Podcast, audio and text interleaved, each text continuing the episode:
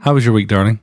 It was a very interesting week, full of not a lot of sleep and being stuck in the house because of the ice apocalypse that has happened in Franklin. And do you know what else is weird? What? Is because we're jet lagged. Well, throw in a pinch of jet lag, Yes. and then throw in a pinch of our schedule being completely disorganized because school was cancelled for the kids, Yes. church was cancelled for us, Yes. And because our days have largely been spent trying to wake up and work out where we are, yes. I've felt like this week has gone by really, really slowly. it has felt very slow. It's nice to have had time to recover in terms of the jet lag. Mm-hmm. that the kids didn't have to go right back to school or whatever. Um, poor sweet Tia keeps falling asleep on the couch after dinner, and she's like, "I'm so tired. She was I just want to sleep."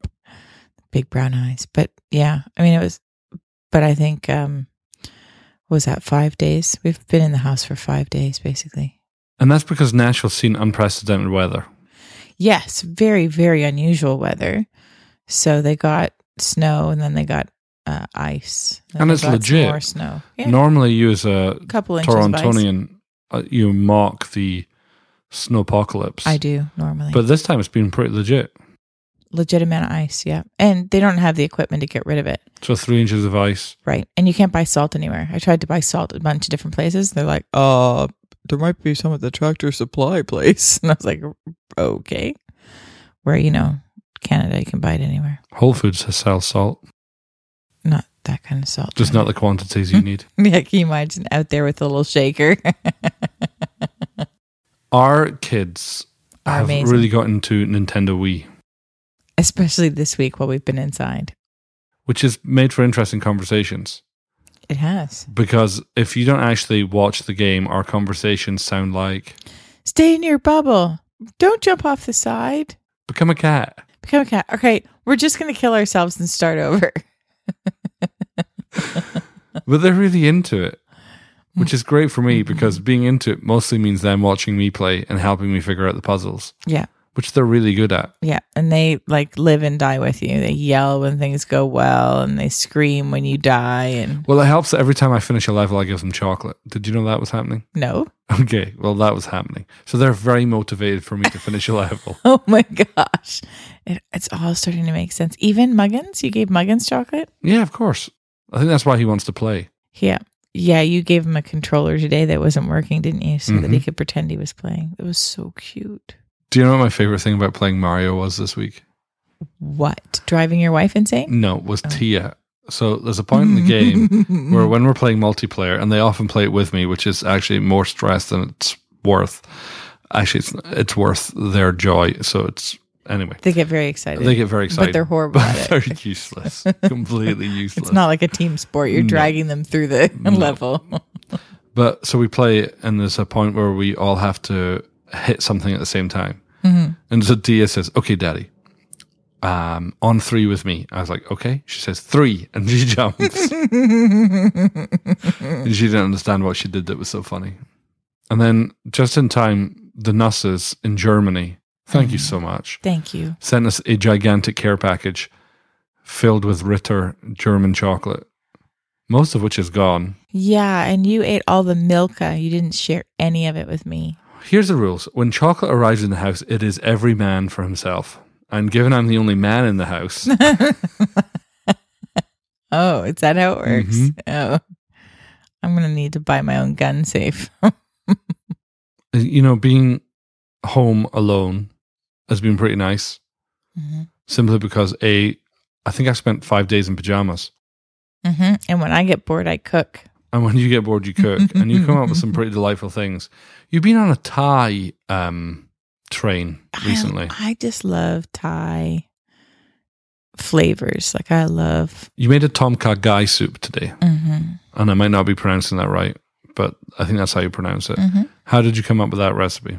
Um, that was a. I was driving home from having checked out the parking lot at church to see if we could have school, and as I was driving, I just tasted that. Like I was just like, oh, I want that, and I thought, oh, it's got to be, I don't know, chicken stock, coconut milk, red. T- so I just started thinking, and I stopped at Whole Foods and got some chicken stock, and just came home and started making it.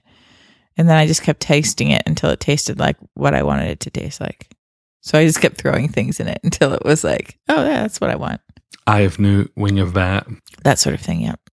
And then last night, I you- keep the newts and the bats in the garage though. well, they're all organic. You get them from Whole Foods, aisle thirteen. it's amazing. Um, and then didn't last night you make some Thai curry as well? A green curry. I did. I made a green curry. I don't usually make green curry, but I did last night. What was delicious? It was really good. What it? else did you make this week that I liked? Well, hopefully, darling, you liked all of it. No, I did, but there was something else that I was like, that was delicious. I made you some interesting breakfast things like sweet potato hash with beef bacon, which we've just found. Mm. And you made the kids bacon. porridge this morning. They did not like porridge. No, No, their poor little faces. Tia's big brown eyes looking at me, and she's like, "Mummy, I do not like this." And I was like, "Honey, it's so good because I put wild blueberries and maple syrup and cinnamon into the porridge. That's where you went wrong. The only thing you should put in porridge is milk and syrup. There's not a chance they would eat it. It looks like gruel or something you'd serve to a prison inmate. Again, apologies to the nation of Scotland. As my wife just the texture. I couldn't get MJ to eat it. I made I got him to have about six spoonfuls, but because I did different vehicles, he would open his mouth. So I was like, okay, I'm gonna do a car. Beep beep vroom, vroom. And then I go, open your mouth and I'll do another vehicle. So he'd eat it, but then he'd frown at me the whole time he was chewing it. And then I did a car. I, I did a car. I did a bus. no, no. Please continue. This is fascinating. I did plane. I Do did you know my- duck.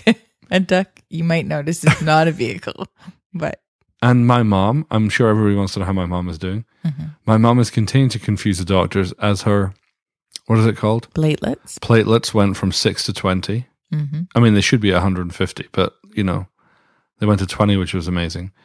No infection, no pain, no broken bones. She's as chirpy as can be. Spoke to her today. You know, it's remarkable. It is remarkable. So keep praying for my mom. Everybody keeps coming up to me when I see them saying, We're praying for mom. And I'm like, Thank you so much. Baby, do you know what our main topic is today? what is our main topic today? Absolutely nothing. We are topicless. I'd like to see more of you topicless. oh dear. Okay, I don't know whether I cut that or keep that in. I'm keeping it in. It's too good. We're married. I get to see you topicless. Okay, moving on. No, there's more. I can milk that for more.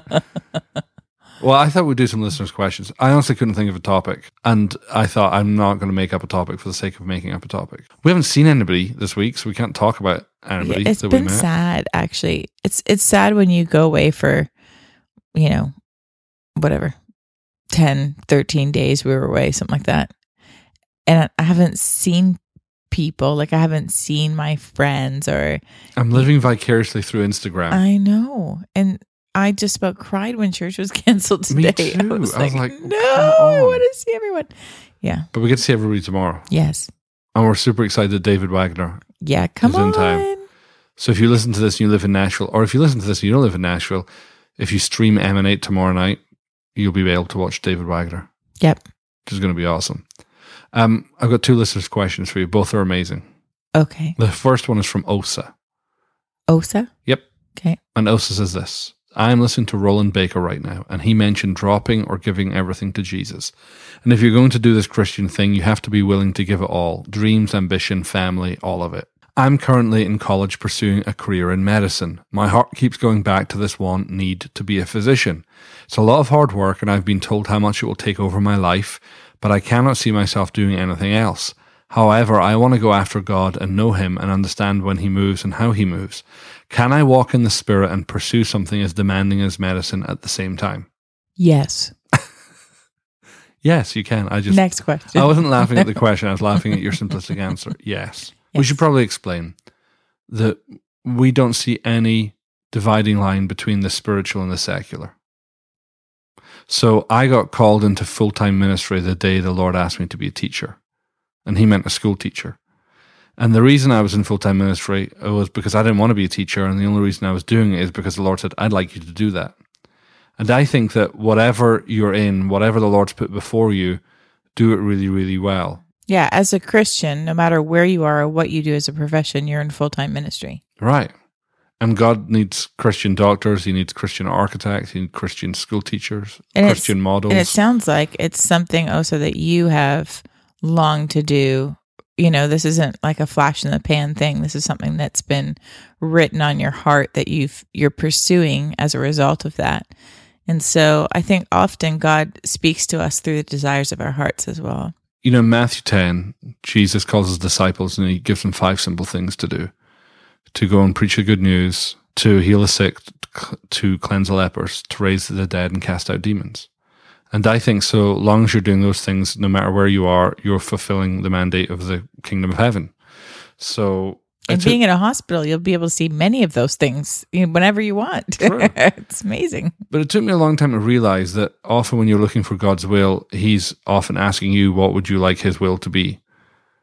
If that makes sense, if that doesn't sound ridiculous.